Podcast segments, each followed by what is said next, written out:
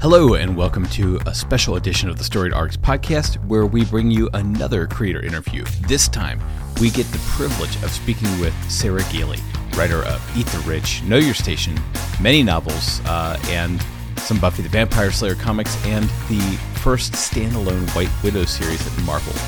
We're very excited to bring you this interview, so please be sure to check the links in the description to subscribe to their newsletter and purchase their books and support them in every way that you can.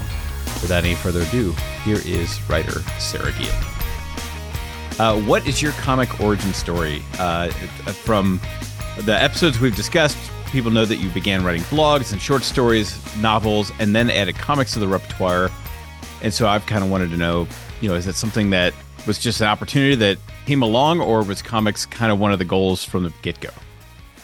It's so funny. Um, both are true. Um, I've, I've, I don't even know if I've talked about this before. Um, I have talked elsewhere about the way I started writing comics professionally, which was at the, at the kind of invitation and mentorship of an editor who was, he's no longer working in comics, but at the time he was an editor of Boom and was absolutely instrumental in building my confidence in my craft in comics writing. Um, And he brought me on to write a Steven Universe I P to help me sort of understand that I could write comics. He was like, you can do this. And I was like, not only can I, do I not know that I can write comics, I don't know that I can write for kids. Kids are so hard to write for because they have a certain level of, you know, mental and emotional development, but also are so sensitive to condescension.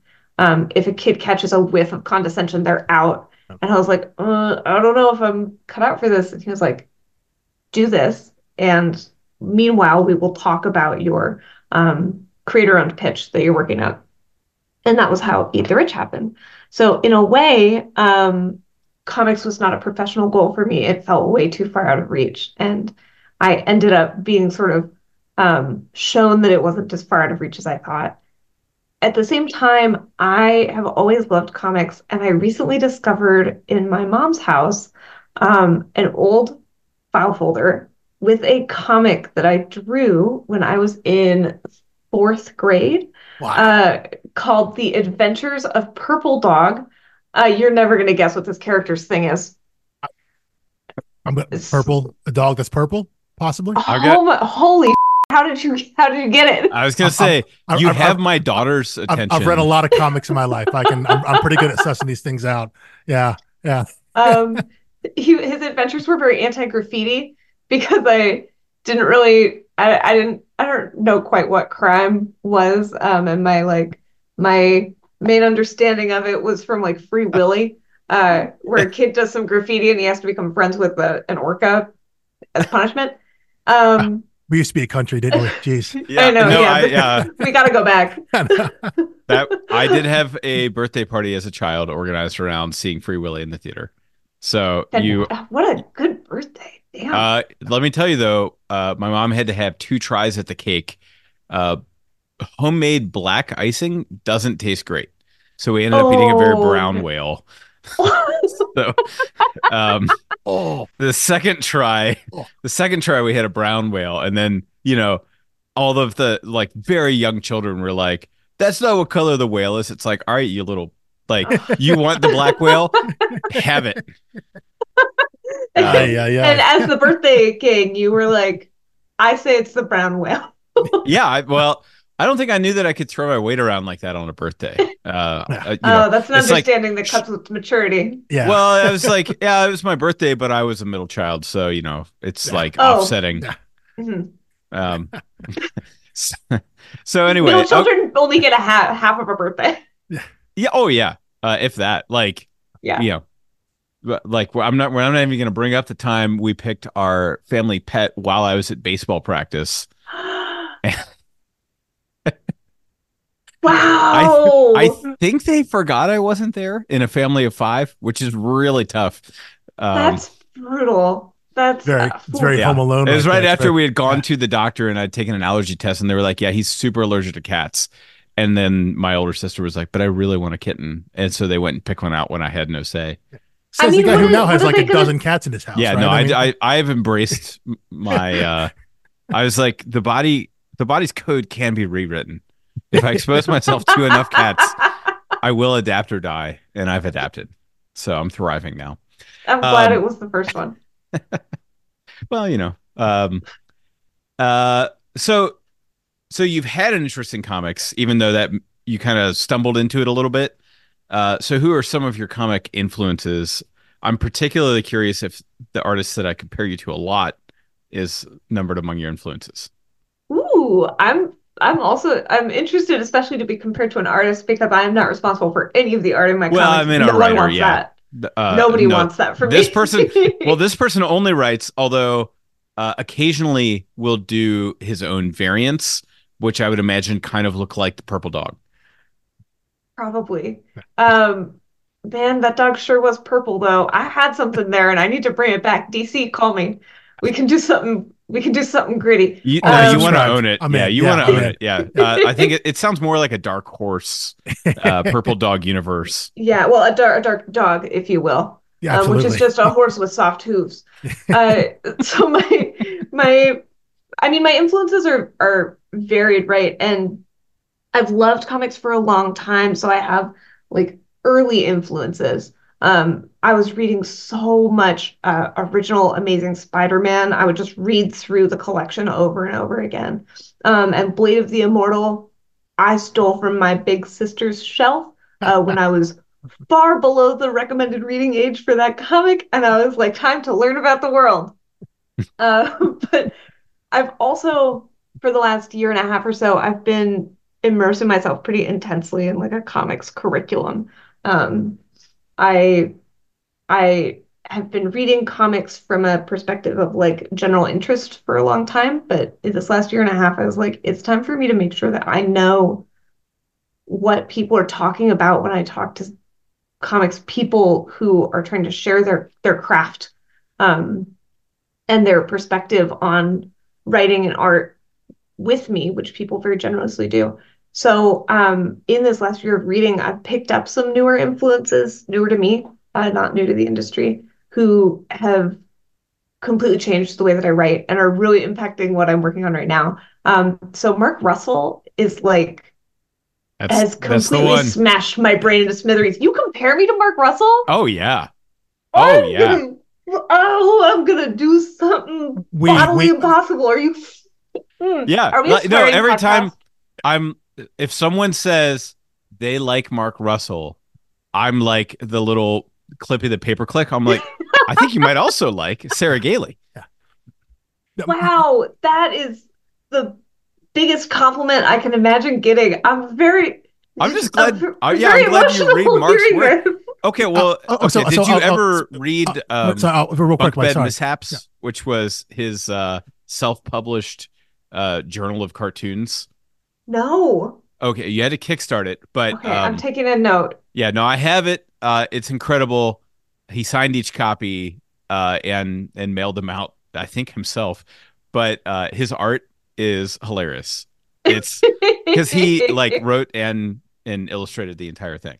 I, I, I would oh, just say I... I'll just say, Sarah, that you know, Mike and I had not talked about that, but as soon as he said three minutes ago, he was thinking of a creator that you reminded him of.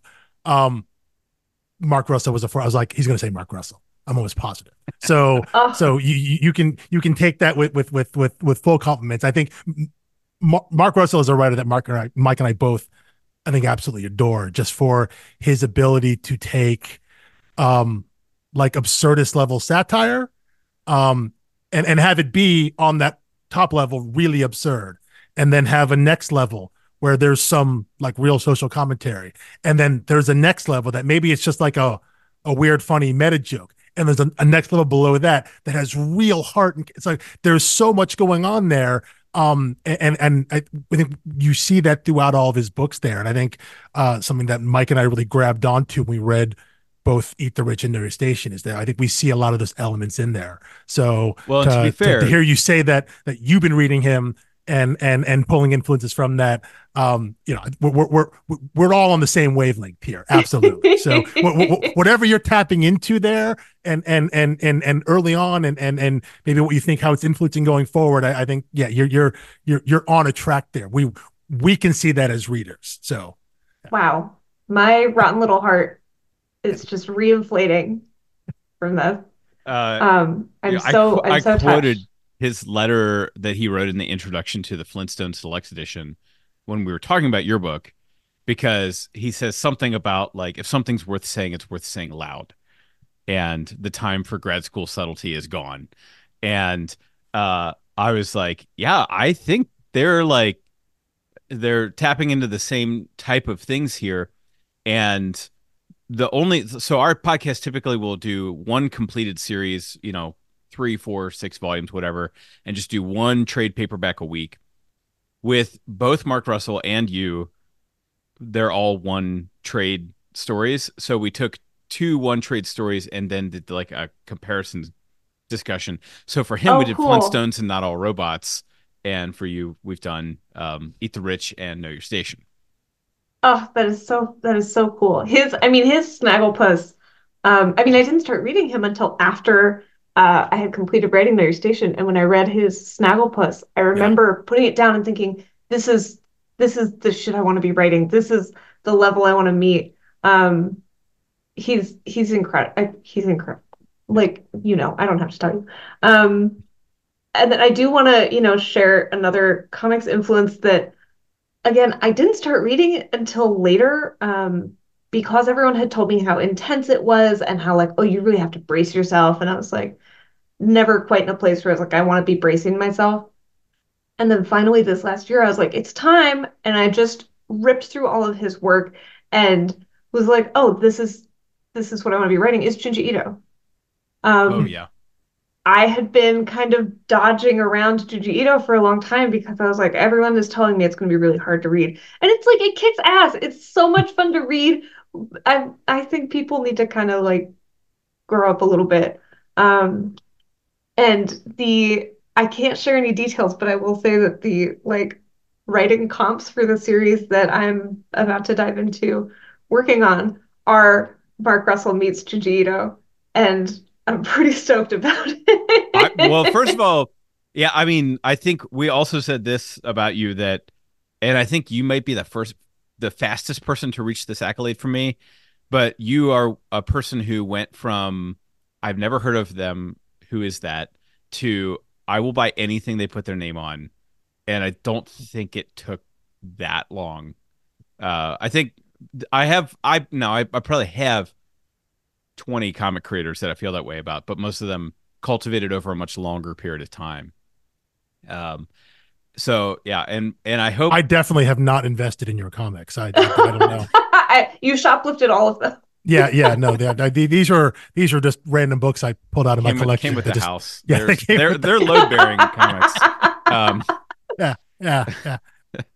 I don't have. Any, I, I don't so have. Much I don't. For me, Mike. I don't have I don't have Buffy dogs. I, I I that felt disingenuous because I've not read Buffy. I'm not a I'm not a Buffy. I've never seen Buffy or or read any of the comics. My brother's a big Buffy fan. I think he's read most or all the expanded universe stuff there. So it it, it would have felt disingenuous if I like went and bought a copy just there. You know, I've got Eat the Rich here on my shoulder, Know Your Station. Also have White Widow, which we'll get to later. Books that I have actually read and and very much enjoyed. So um, oh, no, those it, covers are so beautiful. Uh, they they're, they're I mean the.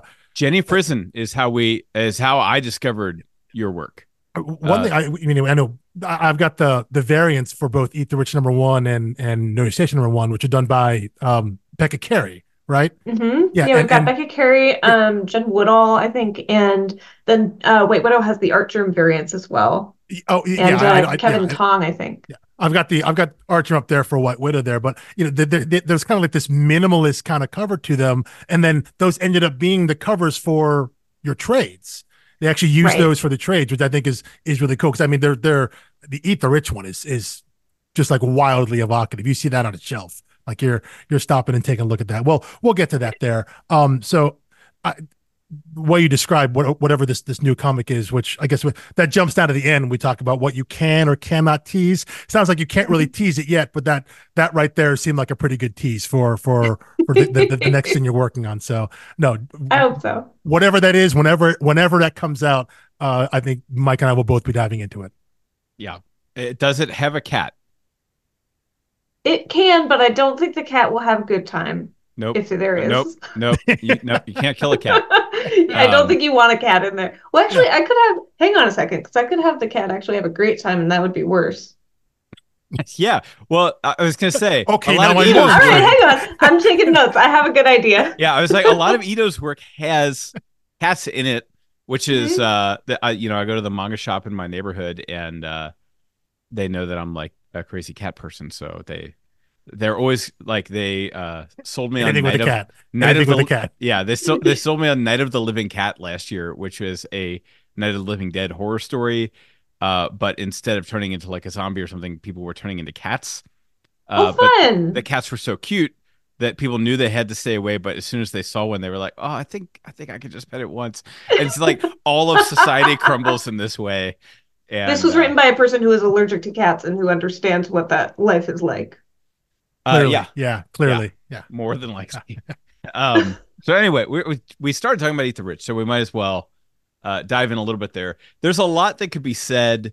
Uh, I think it it's almost too on the nose to say, you know, I detect some Get Out in in the uh, in the plot of that book. Um, but at the end of the book, there's this spark of revolution, which is what we're kind of waiting for, and I love that the main character goes through this complex journey of, by like issue three, has sold out and is like, well, I guess I could live this way. You know, it's not so bad. And you start to see the, like the rationalization. Uh, and then at the end, um, you know, you get this underclass uniting and revolting, and then the book ends. Like you can feel what the next ten pages are, but they aren't there. And so I have like my theories as to why this would be the case. But can you talk about the choice of how to end it there, why to end it there? Yeah, um, I, I don't think anyone has asked me this question before, and I'm extremely excited to get to talk about this because um, that was a very deliberate choice to end it there um, for two reasons. The first reason is that this story is very much the story of an individual. Um, in Eat the Rich, we are really focused on Joey and her uh, personal journey of like understanding the way of the world and the shape of the world and the nature of class. It's not the story of an entire society. This isn't a Les Mis story. We're not getting to see um, in-depth looks at every single level of culture. And I don't feel that it makes a lot of sense to have um, a revel- excuse me, to have a revolution story that is based in the individual, because that's not how societal change works. That's not how revolution works. There's this like white middle class fantasy of the revolution being led by one guy who goes, we're going to change everything. And that's just not how this kind of thing works. Um, the other reason I didn't want to show an entire revolution is because I don't write didactic literature. Um, I write work that often has class and social commentary in it, and that often has observations about culture and society. But I'm not interested in writing books that say, here's the answer, here's how you make it all right, and here's how you live in a good and virtuous way. Um, I think that that kind of literature is actively dangerous, and the people who seek it out end up being some of the most dangerous people in our society. And so I wasn't interested in writing a comic that says, here's the solution. I was interested in writing a comic that said, here's what happens when people break. When people have had enough, bad things happen to the people who have made them have enough. And it's kind of up to the reader whether or not they think that is a good thing or a bad thing, whether they think that's a solution to a problem or just creates more problems. Um, I prefer to leave that kind of thing, hopefully, for my readers to chew on and decide and think about and discuss, instead of me handing them a little pellet of you know, right. moralist information. Yeah, no, that's really good. And it actually makes me feel better about the way that I interacted with the ending of Know Your Station, because I I, I think Alex and I may have differed on this one, but I think I was like, yeah, you know, I'm, I'm glad they like, you know, they had their little revolution revolt or whatever, but now it seems like they've just chosen a new master. And I'm like, yeah. I, I guess... I guess they moved up one tick because it's now the master of their choosing rather than the, the master of by default. But uh, they are still just looking to fall in line somewhere. And I think that actually is the symptom of people in captivity, is like, you can give them freedom, you can liberate them, and they don't always even know how to move forward without um, some dictatorial entity, whether it's rich people or A I or what, whatever. So um, that that was how, uh, you know, I, I that was my uneasiness at the end of Know Your Station. Not all of the, not all of the body horror artwork. Um, I I had gotten pretty pretty uh, desensitized to that by the end of the first issue. I mean, I love this. I love this um, line of thought that you have here, because like the top secret secret of a lot of my class commentary writing is that a lot of it is uh, about the horror of liberal ideals of revolution and change.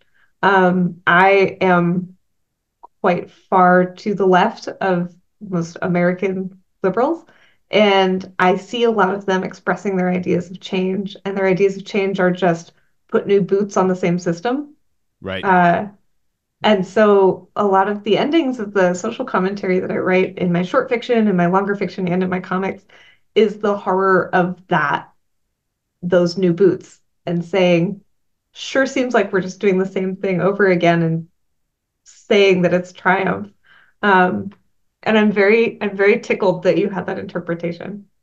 Okay, well, well that's a that's a, that that that's a win for Mike. Normally when we well, have no, these interviews, no, tickled I'm does not, not mean it was a correct interpretation. I, I, yeah, tickled I, means it, amused. It, so I may I may the, be a fool in this conversation. Take, take the win there, Mike. Most times we've had these conversations, we've been lucky enough to talk to the creators, and there's some sort of theory about um, what the book is about or underlying meaning or whatever.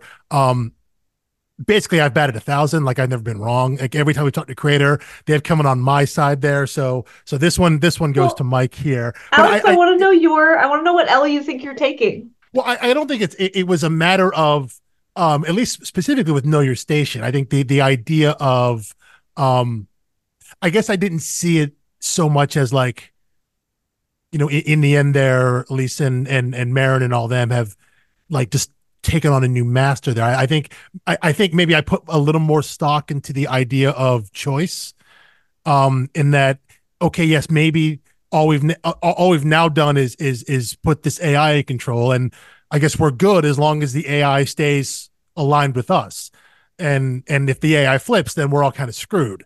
Um, but I, I think I put a little more stock into the into them making an active choice as opposed to opting into a system that gave them no choice. Here, at least, they were they were the ones choosing this system, um, versus being a part of it. I think I put a little more stock into that than than than Mike did. Um, but I, I think I, I, I then I, quoted the second Matrix movie at you, which I think is always a mistake. But but um, no, no, I, I, but I, I can I can I can see that now. I can see how, how what you're saying, because I, I actually I think that maybe applies a little more what you're saying there, Sarah, to to Eat the Rich, because, you know, in the end, like, one little community is potentially changed, right? But we saw we saw the reach of this whole larger community of out in the world, and and and and these people here, um, of which Crestview Bless like represents a small portion of, like, they're still out there in the world. You know, they're all over, um, in all matters of society. So, like, nothing is really nothing has changed in the larger world from from what happens in their story. Like you said, it's a very personal story. It's a journey of of one person, um, really one person in this one location. And it's like, Joey's gonna like they're gonna be good. All the help there, they're gonna be good as long as they pretty much stay right there. But, you know, is there any idea of them going out and doing and overthrowing everything? Like you said, that's not not what the book's about. The book isn't about them trying to then, okay, let's take this idea and and take down everybody. Let's go down and over the entire system. They they seem pretty content to be like, listen, we we we've taken over this place here, and we're we're, we're good now. And so, yeah, does does that um does that equal revolution? Does that equal change at all? Or have you simply just, you know, change the things for yourself, the the larger structures of society, the, the the problems that you're commenting on here, like, they all still exist. Like, no, nothing really has changed for anybody else. It's just the journey of one person here, you know. And and, exactly, and is yeah. that is is that a win?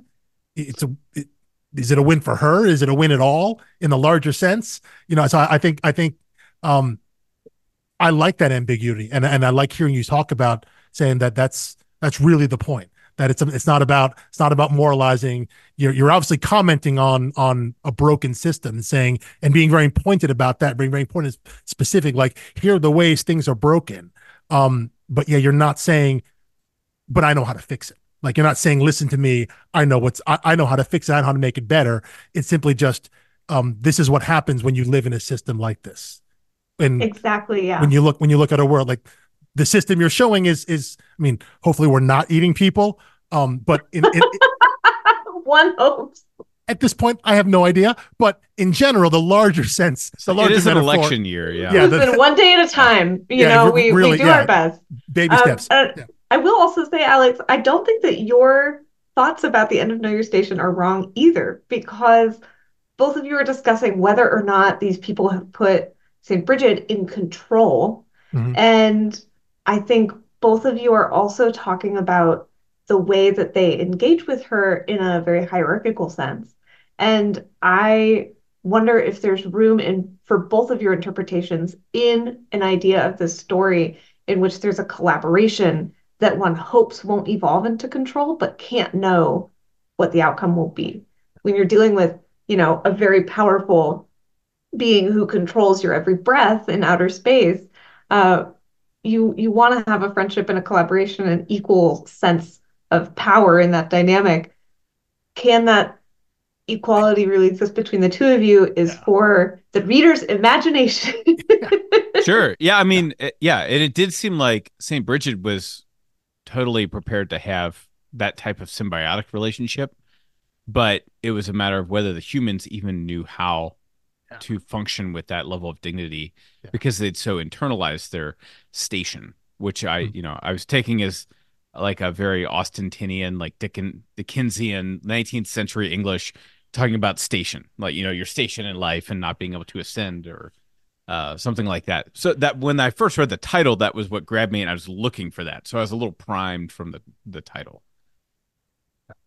Um, Uh, I, I want to, before we leave and, and really kind of get into our station, I wanted to talk a little bit about the the process of Eat the Rich. Um, I, I mentioned here one of my, I think one of my favorite parts of Eat the Rich are the panels in which you have text in the panels that's outside of narration boxes and and and text boxes and word balloons. Something that Mike and I talked about when when, when we discussed the book. Um, I, I love a visual trick like that because that's something you could only do in comics. Like you can, you can, you can get away with it maybe in animation or something like that, where you just have like text on the screen, but it works so well uh, on the page. And I think the way that it was used in Eat the Rich is fantastic to get, you know, because w- we have narration boxes, so we already know what Joey's thinking at times. But then to see the text outside of that, just in the panel, um, gives us an extra layer of either what she's feeling, what she's thinking. It, it it adds so much more to the character beyond just what the words actually say. Simply their their visual visualization on the on the page gives us insight into that. So I, I'm curious, was that something that you had?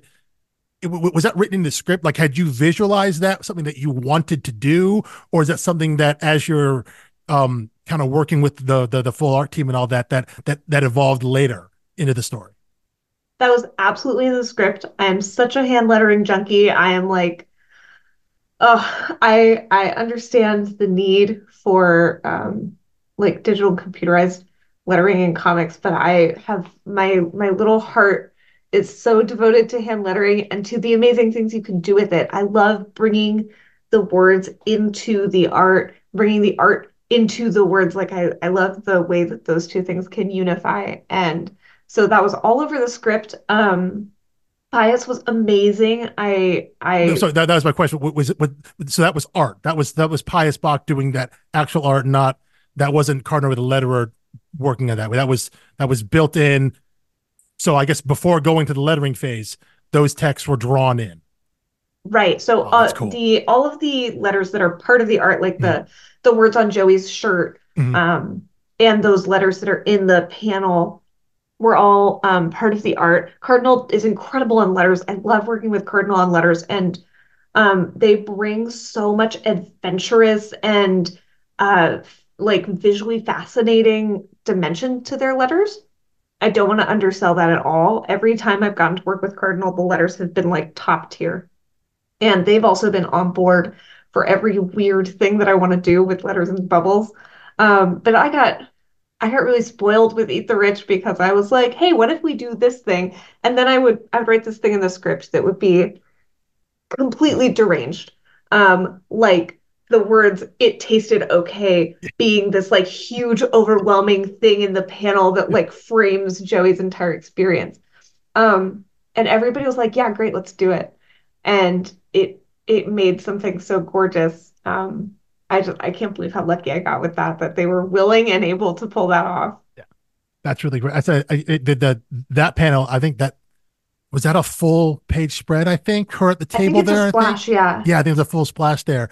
Uh, the, the the the one that I I really enjoyed and I, I mentioned in, in Mike's and I discussion is um, later in probably in issue four or five there. After Joey has tried to assimilate through and she goes down to the beach and it's, um, is it, is it Petal? I'm sorry. I forget. Mm-hmm. Yeah. Petal. Mm-hmm. So, you know, she sits down next to her and basically is like, she can tell something's wrong and, and, and, and can ask her what it is. And then there's a panel where Joey looks exasperated and it just says everything that happened all summer. and then, and then, yeah. the, the, and then the next panel is Petal reacting to this, which you assume was just like a massive like fifteen minute diatribe, just like word vomit out of out of Joey's mouth. And what I loved about that is, is you know, it, we the reader, we don't need to be retold. We, we don't need to recount everything. We know this already. So it's actually not important, the specific words that she's saying there. And the other way I can picture this panel, and I've seen it done before, is maybe like a giant word balloon with just like a block of text, right? No spaces, no punctuation. The words actually run like beyond what you can see in the word balloon, just to just to to, to show you it. Just here's a whole bunch of words, and and, uh-huh. it, and it, it's it's it it gives the reader this idea. You you don't know what she says, but you know what she's saying, and it, it's interpreted of that. Um, in this moment, it's not important what she's saying. It's the fact that she can say it to Petal, that she, that Petal's the one person that Joey can just unload on and, and, and, and, and be open with versus everyone else in, in, in the higher society there. And so I, I said, I said one of those tricks that I love where you said, you don't have to waste time recapping all this. You don't have to put all that text in there. You can have this one panel with these words here in a way and, and, and deliver what the character is feeling and what the situation is in a way that you can really only do in comics. And I said, I, I love seeing something like that. I love hearing that it's, it's actually part of the art too. Um, I think one thing we taught, we mentioned was, um, uh, in Saga, I know Phonographics does all of their letters for Brian K. Vaughan and Fiona Staples, but anytime there's text on the page, any of the narration, the handwritten stuff, that's all Fiona Staples. That's all part of the art there. So that's why I was curious, and I'm I'm glad you you you specified that it was it was Pius. Um, one question we don't have here, but I'm curious, with both Pius and eventually with with with Liana, um, how did you get hooked up with them? Was that just through Boom? Was that through the editors there in terms of finding their art? Because I, I know yeah. I knew Pius's art uh, at Boom because I had read the various um, stories out of the Magicians kind of expanded universe from Lev Grossman. So I was familiar with his name and knew he had done some stuff with Boom. So it was he just someone that was kind of in their stable and had worked with that you just kind of got paired with and and and and went off. Is that how it worked? Or or was there something that you kind of saw in, in in either one of their art that you felt would would work well with with the story you were telling? Uh, it's a little both. So for both of these series, I was working with incredibly brilliant editors. Um, for Eat the Rich, I was working with the editor who ended up um, bringing me into comics, Matt, and he uh, connected me with Pius and basically said, I think this will be a good fit. And I said, I trust your judgment. I I, I don't think that I know enough to know more than you on the subject, so I would love to work with Pius. And then for Know Your Station, I was working with Elizabeth Bry, um, who is a, an incredible, brilliant editor, um, very responsible for pushing my work on Know Your Station to the level that it ended up being at. And um, Elizabeth said, I think you should work with this person, Liana, and did it in a very diplomatic way. Said, here are three different artists. Here's this one, here's this one, here's this one. Here are my thoughts on all of them. And Liana was a, a clear frontrunner there. And I remember saying, you know, here are my thoughts on these other two. And Elizabeth being like, you want to work with Liana. And I am so glad that she said that. I'm so glad that I listened, because I have ended up meeting such a brilliant professional collaborator and such a an amazing friend through that process. Um, and Liana pushed the book to be better at every single turn. We ended up collaborating quite closely. Um, and I'm just so glad that we did. I think I was, I guess, knowing nothing about the two of yours history there, but when we spoke to, uh, to Liana and asked her about that, um, they said the same thing of like, yeah, an editor put them together. And, and, and it, it, I was, it, I was shocked by that. Cause the, that some say the book reads like these are two people who had maybe met at a con or something and talked, hey, I got this idea for a book. And yeah, we're, we're, we're talking about it forever. And then it finally gets made. It, it felt like it grew out of something like that versus the relatively anodyne, probably pretty standard of like, oh, I have, the writer has a pitch and the editor goes, well, I think these aren't, and, and that's how it gets paired. And then something magical comes from that, which happens. I, I think that's a story I've heard from a, a lot of creators of like, you know, these people who have worked together and, you know, for multiple books and, well, how'd you guys meet? It's like, well, he just got, he got put on this book for me, you know? Um, I, I, you know, one of Mike and I's favorite writers is, is Tom King. And one of his, I love Tom King. One of his freaking collaborators now is Mitch Garrett's. And the story of how they got working together was because Tom had uh Sheriff of Babylon. He was kind of a story quasi told about his, his, his time as a working I- overseas in, in Iraq and Afghanistan. And they hired Mitch because Mitch had just done the activity in The Punisher. So it was like, he's the military guy. He can draw guns. And so that's yeah. how they got together and they start talking. You realize, oh, wait, this guy also wants to draw weird superhero stuff, you know? And so from there, and then they start doing it, and you see the stuff that they've done on Batman, Mister Miracle, Stranger Man, all these crazy books here. But it starts because uh, we need a guy who can draw military stuff accurately. And so we just happen to get this guy. And it turns out that, you know, those guys are, I, I was just at, I was just at, um, at WonderCon, uh, sorry, MegaCon down in Orlando. And the two of those guys had a panel talking. It was called The World According to Tom King, but it was Tom and Mitch there. And it was just forty-five minutes of those guys just like basically busting each other's balls. It was just them just like cracking jokes at each other. It was hysterical. It was so funny. And you think like this only happened because of a specific comic book pitch that an editor was like, well, I know a guy who can it, almost it, irrespective of what the story was. I know a guy who can draw the physical things this book needs to look like. And yet mm-hmm. that, that, that turns into something much greater. And so I said, I read something like Know Your Station. And, and I would have guessed it was something like you guys had met and it was like, I got this idea for a book, and then you work on it and then it gets pitched. So to find out that it was no, an editor had a, had an eye say, I think, think this would be good here, and to get that pairing and to see what it came to, I think shows to, you know, Mike and I often oftentimes have questions like, what do editors really do, especially on independent books? And we know that can cover a wide range of things, but to know that sometimes it's like pairing, it's, it's, it's like, it's like, you know, talent identification and saying this could work great with this, this artist, this writer, whatever. And, and, and, and, and when it comes together like that, you know, it's, I think it's pretty great. So, yeah.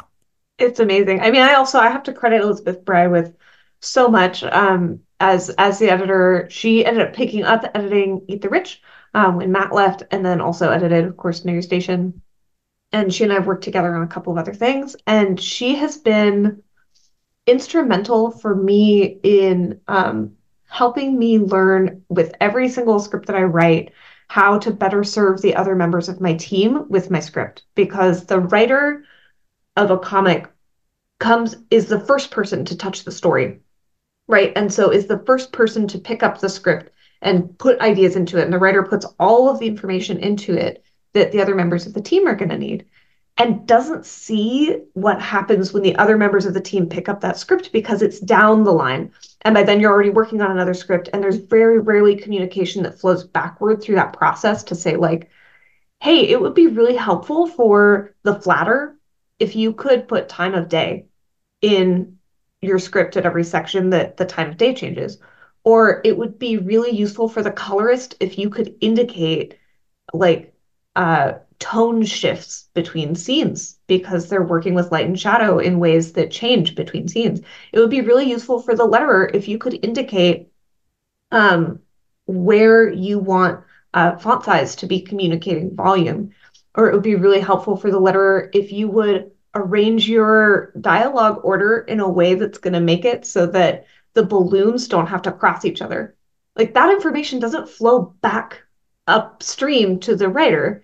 And so Elizabeth has given me so much of her time and wisdom by telling me, when I look at a panel and be like, I'm not satisfied with this panel, I want changes on it, she'll be like, this happened because you did this stuff in the script.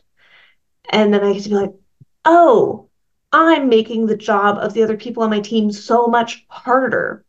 Liana has done this too. Liana has taught me so much about what happens after I hand off a script and what what it looks like to redraw a panel. You know, I, I will see a panel and go, this facial expression's not right. And it's like, okay, is that something you can fix in a script pass? Because here's how much time you're asking of the artist when you ask for a redraw on a facial expression.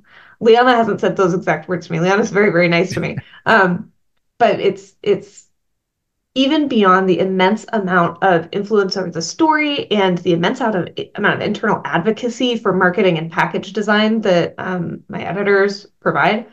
I've, I've just learned so much from them, um, and especially Elizabeth. I, I love hearing that. I love hearing the inside baseball stuff, that and the things like that, or that as a reader you would never think about in terms of like the time of day.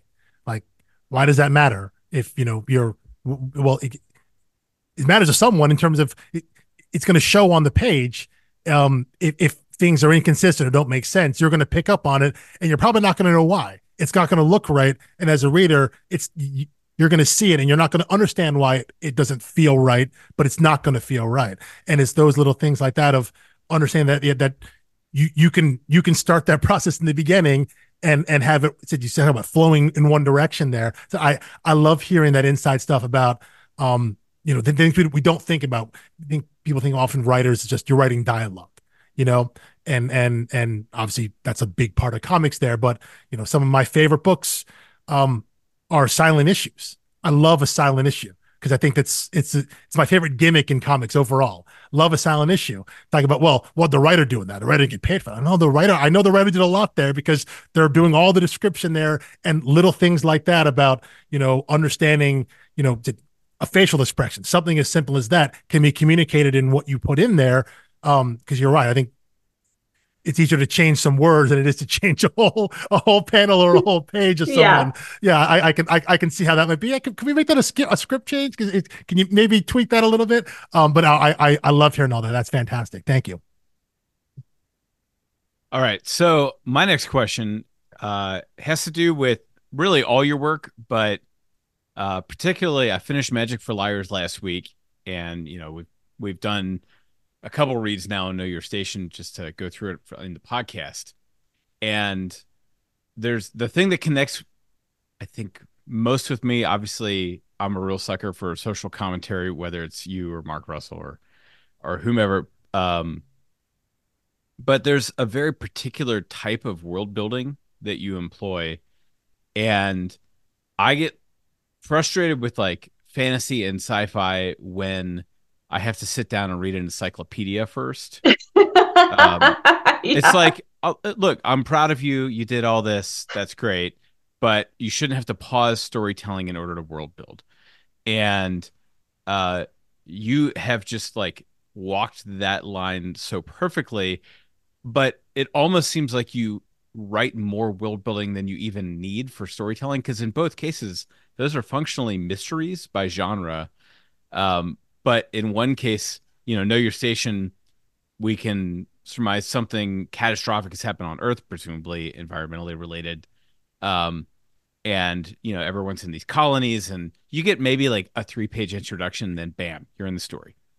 And in Magic for Liars, uh, you get you get the protagonist kind of giving like a drunken recount at a bar to the bartender about like here's how magic works in this world, and then it's like I shouldn't have talked about those things, and the rest you discover. But there are like all these different departments of magic, and there's mechanics on how the magic works and things like that, where it's like somebody could like camp out there and write ten books, uh, and you've chosen to do single stories in both cases. So I'm just curious what goes into your world building, you know, what drives you to do it? Is it all based around the story and the story needs, or do you really enjoy world building for the sake of it? Oh gosh. I mean, I, ooh, again, both are true.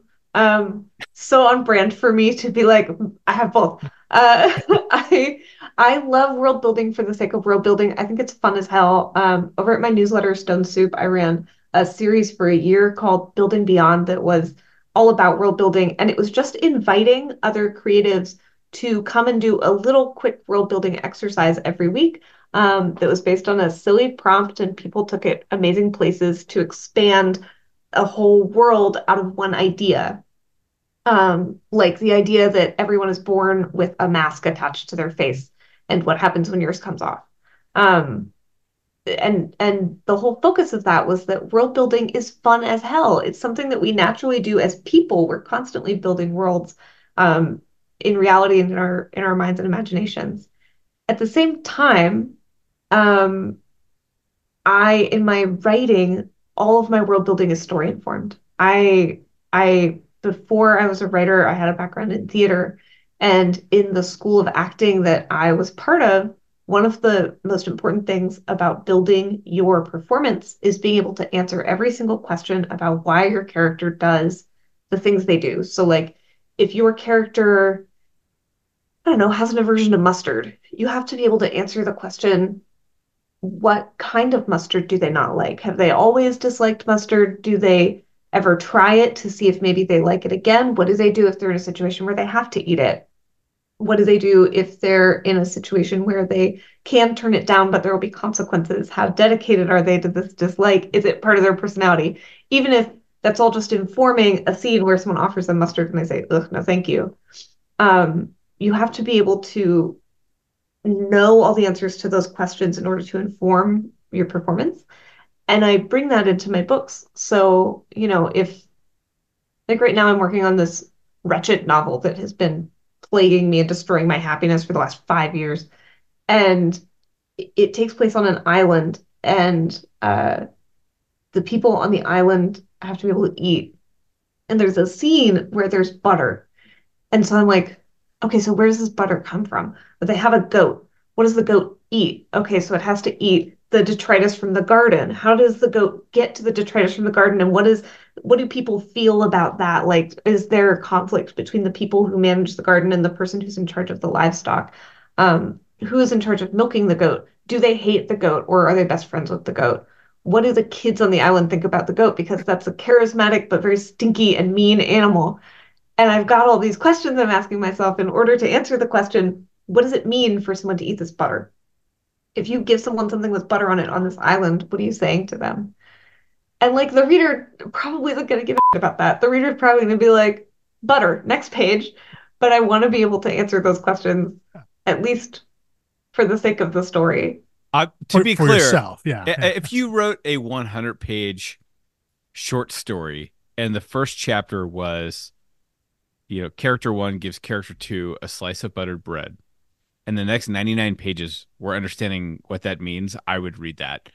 Um, I think it is. I would, I would love to do that. My editor keeps being like, can you stop doing this? yeah. Uh, yeah. Editors, I think, are, are inclined to say, like, how much can we shave away and the story yeah. still works? Um, and, and by the way, this is just another comparison I made uh recommendation, so I don't know how you if you'll feel as favorably about this one, uh but a novel writer, um Becky Chambers.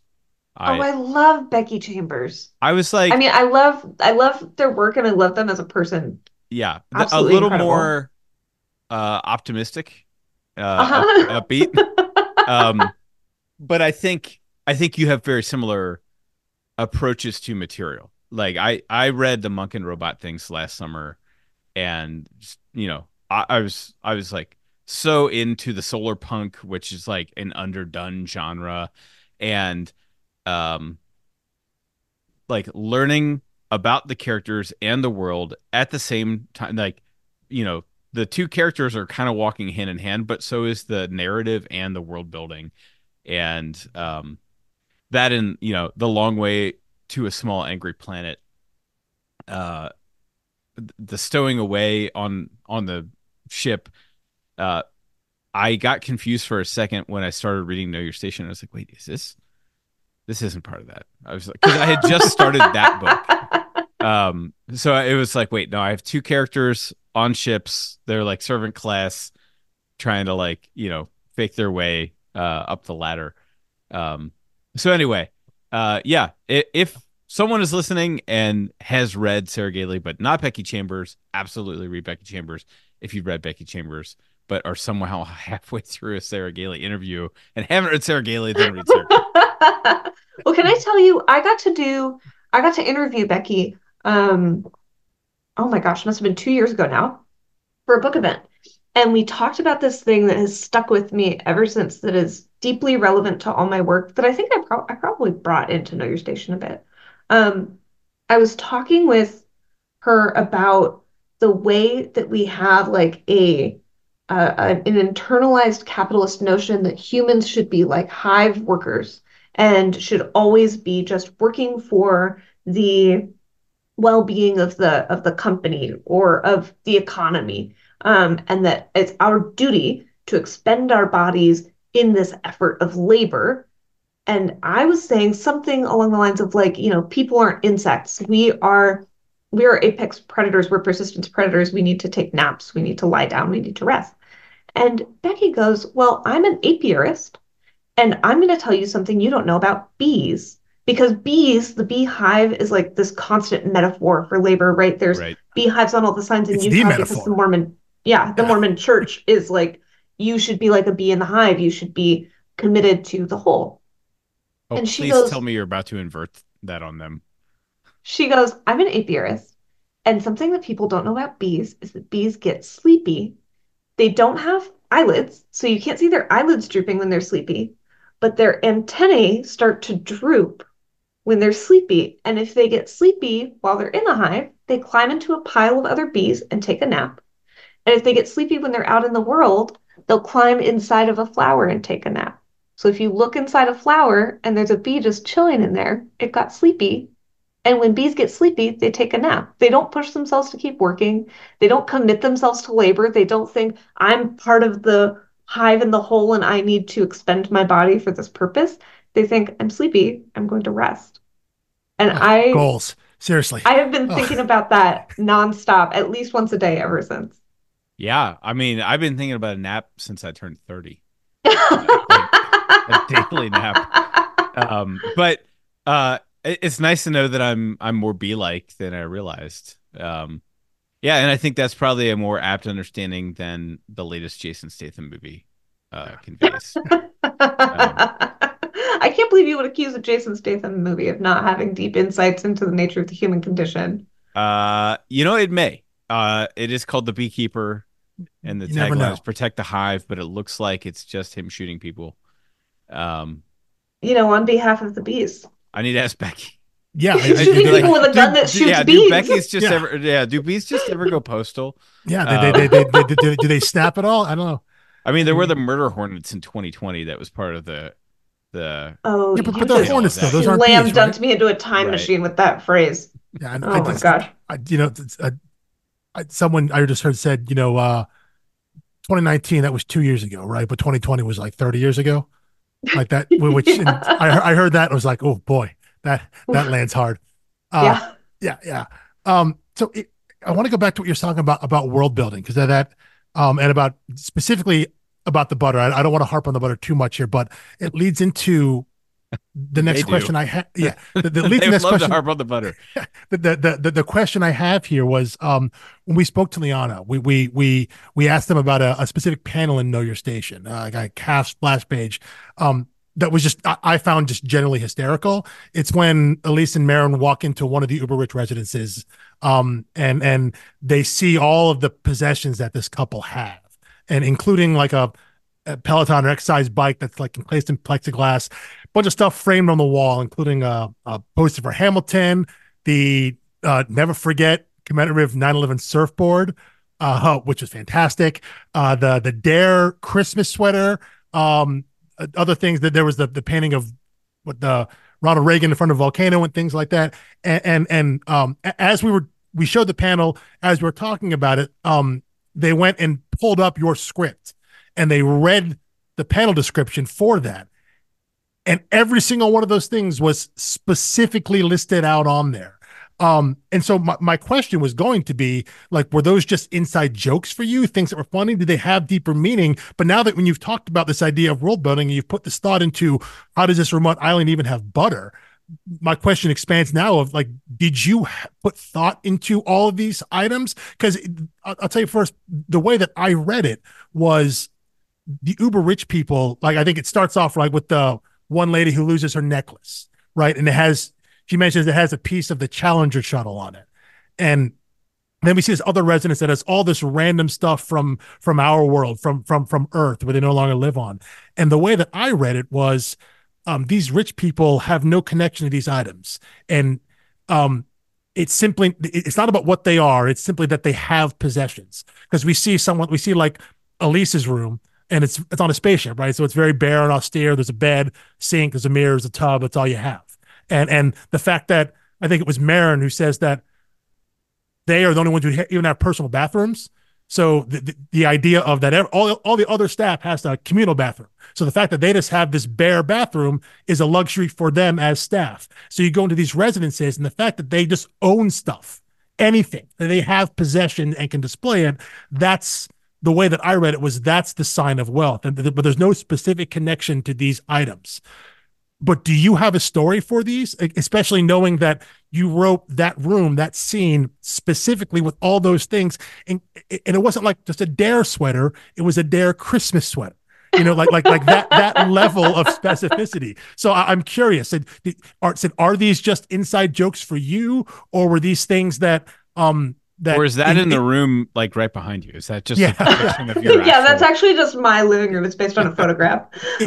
if you if you owned a commemorative nine eleven never never forget surfboard, um, and that's not displayed behind you at all times, uh, I, I'd be incredibly disappointed. Um, yeah, I so, hope that I make it big enough in comics that someone will manufacture for me a oh. fiberglass nine eleven never forget commemorative surfboard. That would be incredible. Um, yeah. So so so yeah. No. They, they, it, it, are, so, Did you make up stories for yourself in terms of why these people would have these certain items, or is it, or, or, or is it just something that you found funny on your own? I mean, I'm going to stay on brand and tell you it's both. Uh, I so each of these items is significant. Um, it's mentioned in the script that uh, the the people who own that suite have the largest collection of war era memorabilia um, anywhere. And the war era is the era that we currently live in. It is the era between the end of the Cold War and whenever the hell we, uh, we the United States, stop trying to completely obliterate uh, every brown person on this planet for purposes of profit. It's also the era of the prison industrial complex, which we live in now, um, and which... There's uh, there's a lot to be said about when that starts, but I start referencing it in this panel with the gigantic tribute to Ronald Reagan. Yeah. Um, every item in that home, uh, with the possible exception of, I think that we put in a wall of Furbies, and that might have just there, been there was for... there's like a shadow box of, and there's a Furby and a teddy bear, which I just assume was like a Teddy Ruxpin, maybe. Uh, yeah, a Teddy Ruxpin. Yeah. Yeah. Okay. Yeah. Yeah. yeah. Um, that was, I think, mostly just for fun and for us, for our for our little memories.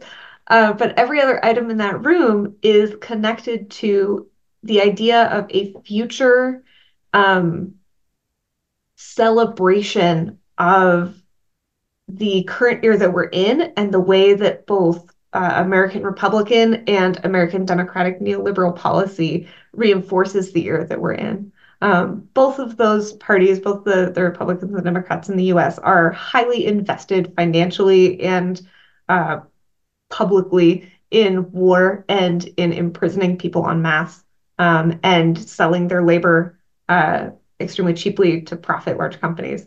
So I could have put, um, you know, a framed Victoria's Secret bra. Those are made with prison labor. Um, I could have put a framed SodaStream. Those are made with West Bank labor um, and are highly exploitative. I could have put uh, uh, any Microsoft product, um, but I think those would have been visually too nonspecific. The Hamilton poster is immediately recognizable. I don't know if I'm going to get sued for saying that it's a Hamilton poster because we were like, it's a nonspecific poster. It's could be anything. It's Glamilton. Um, I, I, I don't. Yeah, I don't think it has text on it. If I'm, I, I don't have it pulled up here. I don't think so because I, I, um, I think, I think I don't... It's, it's just the visual of of an amorphous person standing on top of what would have been. It might be an Aaron Burr been. poster. I don't know. Yeah, yeah, uh, yeah. Yeah. Listen, Lin-Manuel has Disney lawyers now. I don't need that heat. That's yeah, right, that, that's right. Yeah, that's that's right. That's, I don't, that's, I don't want I don't want to wake up in the night with the mouse standing that, over me. Going, that's a big heavy one. Yeah, it's so, over for yeah, you. Yeah. So so the the poster that is potentially reminiscent of of Hamilton. We'll we'll refer to it that way. Um, exactly. Yeah. It's a it's a reference to the way that a lot of liberal and neoliberal people during this time period um, have celebrated the idea of a country built on ideals. And that it's important that we uphold those ideals and celebrate them. And also, isn't it fun to go spend a huge amount of money to go and witness those ideals being played out for you on a stage in a way that makes you feel like you are doing something important while still, for example, uh, voting for policies that enslave people all around the world. And of course, a little more obvious is the Dare Christmas sweater. Yeah. Um, and this is the one where, you know, you had asked if this is just a joke. For me, yeah. that makes me laugh or has a story. The story behind it is obviously this is a reference to the American War on Drugs. Yeah. Um, the DARE program was used to indoctrinate American children, including myself, into the so-called war on drugs by Same. saying, hey, if you touch weed, um, you're evil. Also, if you go to a mostly white school, um, do you want to see the inside of a cop car? And the cop will come and smile at you and say nice things to you. And, like, you know, then you'll be like, oh, cops are good. Um So that's like why it's a DARE sweater. The reason it's a DARE Christmas sweater is because I thought that would be funny. Okay. So with each of these okay. items, okay, I, I, I was I, I was I was wondering if there was a specific like that the. It, it, I'm I'm I'm glad to know that one incorporates both. The, the DARE obviously said I'm I'm a, I'm a, a child of that program as well. Um, I don't know, Mike. Were you Mike's a little a few years younger than me? Did you have DARE in school? I went to the whitest school available, so yes, it was. Yeah, I had DARE. Okay, all right. Yep. Um, it was still going. Yeah, a cop there, came yeah. into the class and said, "Don't worry, I won't arrest you." Yeah. yes, no, that was, I think that was uh, that was actually on the shirt. Um, uh huh. Uh, so that's yeah. what every single item in that room is a specific reference with a joke on top of it. So, like the nine eleven commemorative surfboard is a joke about the way the United States has fetishized the events of September eleventh, two thousand one in order to justify killing and brutalizing and destroying uh, communities around the globe. And then I was sitting at my desk and I remember being like, what's the funniest context for that? And I was going through my childhood memories of like nine eleven commemorative plates and nine eleven commemorative like car wraps and nine eleven commemorative like sausage collections. And when I when I hit upon surfboard, I was like, oh, there's nothing better than that. And that's that's just because I think that combination is funny. that's that is that is a, a, a better answer than I could have possibly imagined for that. That again, something that works on on multiple levels. That it is it is going back to what we said when we talked about how reading your work uh, reminds both of us of reading someone like Mark Russell. The idea that there is something absurdly funny about seeing a surfboard that says "Never Forget" on it, and and just vi- visually that that visually that that can't that can't not be funny. It just it just is. It is. I now that you've mentioned the things you were going through in your mind, I I don't know what would be funnier. There there, there maybe there might be, but the idea of just a, a surfboard is hysterical. Um, but then. Seeing it in context with everything else there and hearing all of that and, and understanding um, what those, what the, the essence of the thing is, is important. And then the actual specifics are just funny. Like that, that kind of idea working on multiple levels is, is like I said, that, that that's a better answer than I could have possibly hoped for. I, I on some level in my mind, it was just going to be, you were just going to say, listen, this just stuff's just funny to me. Um, but to know that it it is both that and also a continuation of the commentary, a continuation of of the the uh, of, of sitting with the larger ideas in the book and all of that. The fact that you can blend those together is is great. So, what kind of I don't know if Mike, do you remember when when we talked to Liana about this? Did they mention like what they thought when they read that panel? Because I think well, I think you and I were just blown away that that. It was so specific, and we we we we were we were really focused on the specificity of, wow, Sarah really wrote that into the script. Um, did did did did Liana talk about what they thought in terms I don't of recall in terms of, off the yeah. top of my head? But we are coming up on an hour, or I think we've just passed an hour. So I do want to give Sarah a chance to duck out. I think we have like yeah. one more question after this. Um, yeah, I I, I, I totally want to, yeah. want to respect your schedule. Sure, yeah, I can I can hit one more. It's no okay, problem. Yeah, I I, just, I. By the way, I did go down the rabbit hole while you were talking, Alex, of Googling nine eleven Memorial Gift Shop. Mm-hmm. And um, is there a surfboard? There's not a surfboard, but uh, there is this tote bag. Uh, okay, how is this nine eleven memorial of the rescue dogs? Rescue dogs. Um, and I was just like, oh, I think if I just send Sarah this link, we'll get a whole nother comic series. I, yeah. Like, oh, just write a six issue thing on the rescue dogs.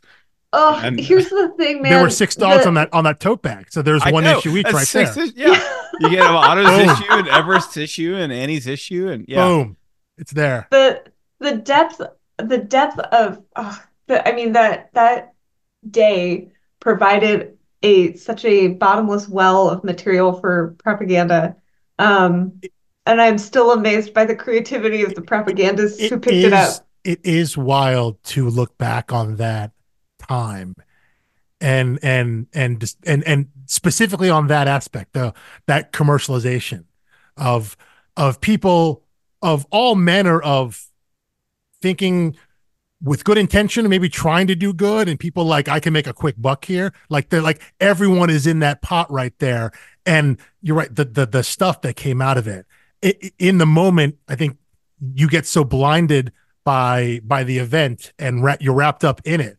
But then if you're able to take just like a half step back and look back and see the whole picture, it's like a forest of the trees thing. You're like, we're all insane. Like, right. Like, they were, like oh. none of us, none of us, like none of this is right. None of this is, is, is, is well, everyone here has a problem. And it, it is, it is wild to look back on and, and, and, and see something like that.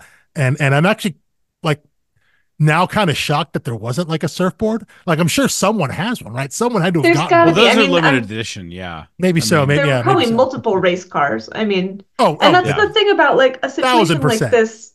The reason that it's so it's so um, potent is because people feel inherent and intrinsic compassion for each other. We love each other uh, across humanity and want to do right by each other. And when you're told something wrong has happened to somebody and you can make it better by buying this tote bag, it's yeah. like. Sure, I'll buy a tote bag. yeah, yeah, exactly. Yeah, yeah, like, yeah. It, it, you it, tell it, me it, I can sleep at night if I buy this tote bag. That's great. Exactly. Yes, uh, yeah. I can feel better. I can feel better myself because I bought this tote bag that um has these rescue dogs on it. That's uh, all right. That, that, that that's a human truth there. So. Alex, uh, fire yeah. your Marvel question. Yeah. So be- before we get out of here, um, you know, having these two books, you you know, started on so you talk about doing some work with Steven Universe first. Then you have these two creator-owned books that we talked about. Uh, I also mentioned you worked on on uh, on a. A, a comic in the, in the larger Buffy series, also at Boom, uh, the Vampire Slayer. Uh, but recently you've moved in and you've done some Marvel work. I know you did a, a couple, you contributed a couple short stories to some anthologies. There was the horror anthology, um, uh, which... Crypt of Shadows? Yes, Crypt of Shadows, yes. Uh, was that a, a Moon Knight and... Uh, that Wolf was Knight? A, the Hulk, Hulk and Craven the Hunter. Craven, okay. Um, I'm thinking and it was Werewolf okay. by Night. Okay, and Werewolf by Night. I... What a combo. I had so much fun with that story. that that That's a wild one. And then also, um, I guess as we're recording this twenty twenty-four, last year's uh, twenty twenty-three Marvel's Voices Pride issue, you had a story in there, uh, the fantastically named um, um, Be Gay, Do Crime, uh, which was a, a Black Cat uh, Gambit story. Um, so so you, you you have a couple entries into, into Marvel there, and then uh, you have this White Widow series, this Yelena Belova series, which uh, as we're recording this now, the fourth and final issue is not out yet, but when this goes live, so if you're listening to this as it comes out, um, you should have yesterday on Wednesday uh, bought White Widow, White Widow issue four. Um, so so it, it'll be out by then, and I look forward to to reading that in my future as recording this, and your past as you're listening to this, I would have already read it. But I'm curious, what was that like moving into uh, kind of the larger connected universe, but specifically working with a character in Yelena, um, who I think people know now. They, they have a wider knowledge of now, thanks to the M C U and, and Florence Pugh. I think she was so incredible in this character that really, I think even like you have to be like a hardcore Avenger head to really know who who she really is. Um, because she doesn't, I think it's interesting that your book is kind of about her discovering who she is as a person, because so much of her time, she's been around since nineteen ninety-nine. Do I have that right? I think somewhere in there. She's been around twenty-five-ish years um, as a character. Oh, don't tell me that nineteen ninety-nine was twenty-five years ago. Yeah, I know. That's that bad. Just hurt my heart. Yeah. Uh, I, yeah well, yeah, I, yeah. That that that. How does this happen every episode to us? I, I don't know. I don't know. We're like twenty ten. Yeah, it was a couple of years ago. And, oh, I, I'll no. be honest. I, I I only know that one because that was the year I graduated high school, and so I'm getting the emails from the from my school of like twenty-five years, and it's like, well, that's that that that's that's Violent. Depressing. That's wildly depressing. But well, they gotta Yelena's get you before you're dead. I know Yelena's a character who, in her existence in Marvel Comics, has really only been defined by her relationship to Natasha Romanoff, the original Black Widow. She starts off as an antagonist and then like a reluctant ally, replacement Black Widow, the new Black Widow, to where she is now um, as like an not a, a blood sister or, or closer to what they have in the M C U, uh, a sister in arms, I think is what she refers to as, and that started in the. Um, The Black Widow run written by Kelly Thompson that she did with Elena Casagrande and and Rafael Della Torre, which is so, so good. And that's where the name White Widow comes from. So you're given this character who's never had a solo series under this new name, this new moniker, the White Widow, with a personality that doesn't quite really exist. And you've been tasked to, to find that and work with that. So what kind of runway did you have working with the editors at Marvel to to find a voice for this character who said really in metatextual publication history and story history hasn't really had a story of their own before? Uh, it was a, it was, I think as much runway as they could give me.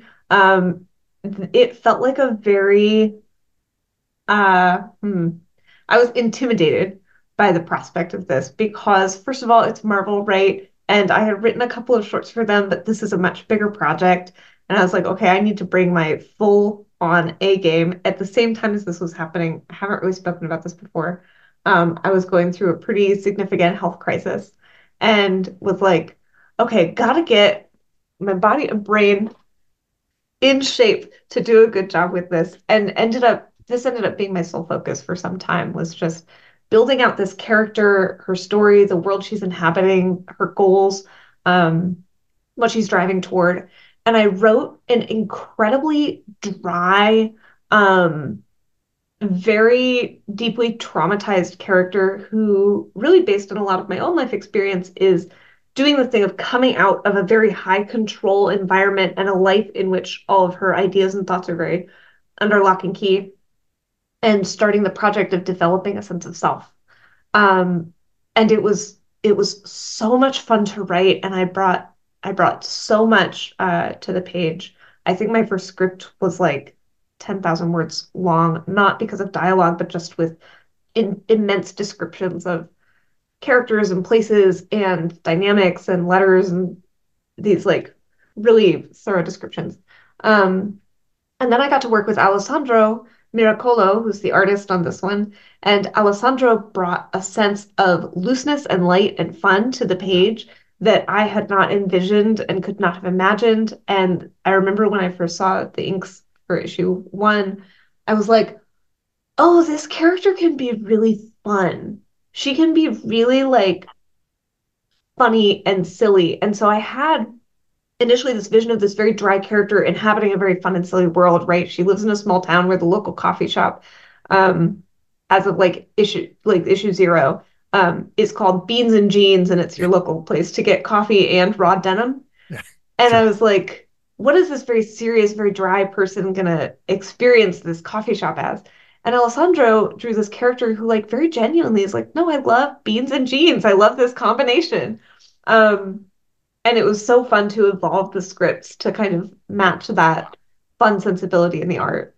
I, that that That is legitimately blowing my mind because the way the character reads, and I didn't want to seem insulting or patronizing, because the way the character reads feels like it has been in some ways influenced by what you see in the live action movies, in the way that the way that you see the character as very dry, very sardonic, um, but often kind of like the straight man, like the, the person who doesn't get the jokes, you know, but but like knows they don't, like the idea of like not getting the metaphors or things like that. You saw that some in Kelly Thompson's run where she would say something very, uh, uh very, very straightforward, and characters around her being like, like, is she joking or is she serious? And you don't know. And that's where the humor comes from. And so reading, reading your White Widow series, I got that sense there that, that, okay, this is the character evolving and the way that she can be kind of funny and sardonic and sarcastic and things like that. But you're telling me that, that, that came from after you had written that first script. And, and as these scenes were coming back, that the character evolved based on what you were seeing in the art and some of the other things around it. She evolved, I think, to be a lot funnier yeah. throughout these four issues. Yeah. Um, I also, there's also an interesting challenge with her, which is that she is Russian yeah. and uh, important to me, and I clarified this early on when I took on the project, uh, disavows Russian politics and Russian yes. oligarchy, and is like not into, I was like, hey, just want to check in that we're not going to be reinforcing any like yeah. Russian propaganda efforts, right? And um, my editor, Yelena, was like, no, calm down. Yeah. Um, it's true for both Yelena and Natasha now. They they they have yeah. disavowed. They they are no longer Russian in terms of identification. Yeah, yeah, yeah. But she is she is Russian as a as an individual. Yeah, and she needs to have a Russian accent. And I have I have spent a good amount of time around uh, people who speak Russian as a first language, and who and Yelena canonically is not interested in speaking um, unaccented English. She is very interested. She wants to retain her accent. She wants to retain her connection to her um, mother tongue. And so in writing her, I wanted to avoid a trap some writers have fallen into elsewhere with her of giving her a kind of cartoony accent, a little bit of like yeah. a Boris and Natasha accent. The, the, the, the, um, the, in, in Soviet Russia, that kind yeah, of thing. Exactly. Yeah, exactly. But it also needs to read as somebody who speaks English as a second language. And a lot of her... Um, literal humor and a lot of the jokes that she makes that involve um, literalism are English as a second language jokes where she is playing with the language. She is enjoying knowing that this thing she's saying um, could be taken multiple different ways. And she's saying, I want it taken this way. And I could, because that's funny to her intrinsically. Um, and I think that I don't know. I've heard from several people that she feels very M C U, and I think part of that is because she's funny. She, in some earlier of her story arcs, was not as she was not in as humorous a context. She was no. suffering quite a lot, and I was yes. like, I don't. We also we were we were aging this, um, not aging it down. We were the rating. We wanted to have this be accessible for teen readers. Okay, sure, which, which makes sense. Also, yeah, to hit yeah. that rating involves. Not including some of the content of her other arcs, which get uh, yeah. quite adult in content. Yeah, there, there, there's a lot, of, a lot, a lot of the kind of borderline the the the Max line, you know, where things were were intentionally more adult. That that kind of where she came exactly. from, I believe. So yeah, yeah, and so I think the combination of making her accessible to younger readers and putting her in a funnier context and making her a little bit more light um, has made a lot of readers connect her with Florence Pugh's, I think, iconic performance of her as Yelena, and that's fine with me. Like, I yeah. know that there are some Yelena fans who are very unhappy with that, and oh. I feel for them, but it's also like, don't tell me they're on the internet to more readers. Yeah. I know, unhappy on the comic internet. Fans on the internet? What? I, Never heard of that I before. Love how deeply invested people are in this character and how expressive they are of their investment. yeah. And also, if the thing that I wrote invites more people into this character and into loving her and into discovering more of her backstory um, and reading back issues of her story and getting to know her life, I've done a good job. Yeah, that's that's that is fantastic. The, the the fish out of water thing, I think, works for that kind of little drier, sardonic humor of, of it's observational, um, which does make me my my last question about White Widow specifically, the um the gigantic board of the things that Yelena loves, likes, is neutral on, dislikes, and hates, which again is just you can stop on that page and and you can't see every entry, but you can see a lot of them in there and see what falls under under which category. And it's a great running gag as she goes to the town and experiences new things. You get the meter up there of, does she like this? Does she love it? And it's it's such a great fun visual gag. Like in the middle of a fight, you get the same kind of meter up there, which every time it comes up, I it, it's hysterical to me. Um, how much fun was it to make that board and decide what goes on there? And again, did you make up and be like, this is why she would say this is something she loves, something she likes? Like, did you have a, a decision for her? Or, or was it just a matter of like listing, again, listing funny stuff there? Or did, did you ha- have in mind some idea of what Yelena was thinking? So this is like uh, a place where I think my, uh, one of the other people who obviously I think unavoidably influences my comics writing is Matt Fraction. Yeah. And I think that yes. shows in this list specifically because mm-hmm. I think Matt Fraction and I share the quality of loving a background gag. Yeah. Um, I, just, I love a background gag, and this list is like the ultimate opportunity for one. At the same time, uh, the thing she's doing is not, she's not consciously doing it for this reason, but it's a dialectical behavioral therapy technique of learning to identify when things are pleasant, unpleasant, or neutral to you.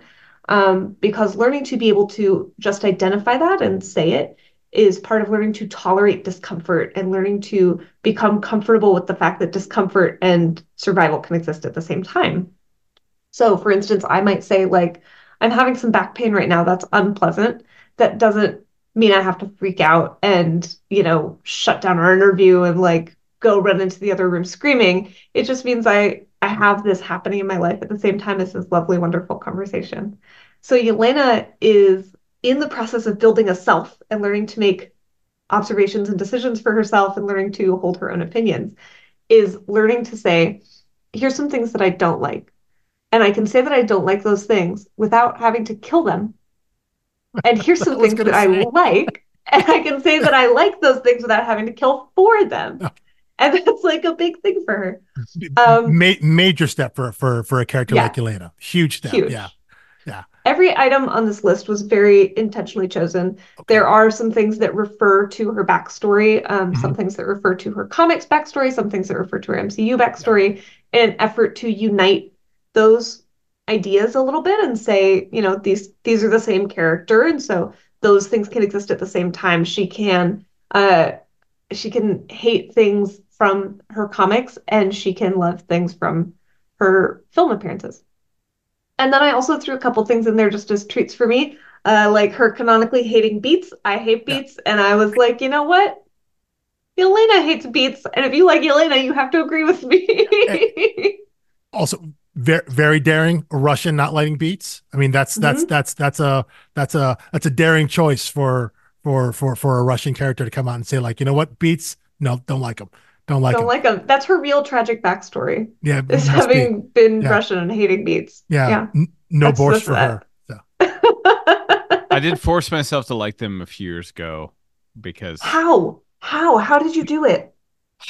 Well, I was vegetarian and I was like, you know, um, I started with smoothies, and so I started mm-hmm. like I started juicing beets, and then I started smoothieing beets. And then I started roasting beets. It sounds like I was only eating beets. I was like dipping my toe in, like once a month I would. You try were dipping your toe into a beet. A beet. A beet yeah, yeah. That was a beet bath. Uh, it gives me my natural glow. Um, and, I was gonna uh, say you really radiate beet energy. Yeah. It's golden beets. Yeah. yeah. Uh, it's, um, they still taste like dirt, no matter what yes. you do to them. Um, yeah. But like everyone really is like, sweet oh, dirt. You don't like beets. You don't like, like, what if you roast it and you put it with goat cheese? And like, it tastes like a beet. You're not changing anything. Yeah. It's, it's just hard for some people to wrap their heads around not mm-hmm. liking certain foods. Um, anyway, uh, we've taken up far too much of your time and I apologize for that, but I'm very grateful for uh, your willingness to talk, chat with us. Is there anything coming up other than White Widow that you can promote right now?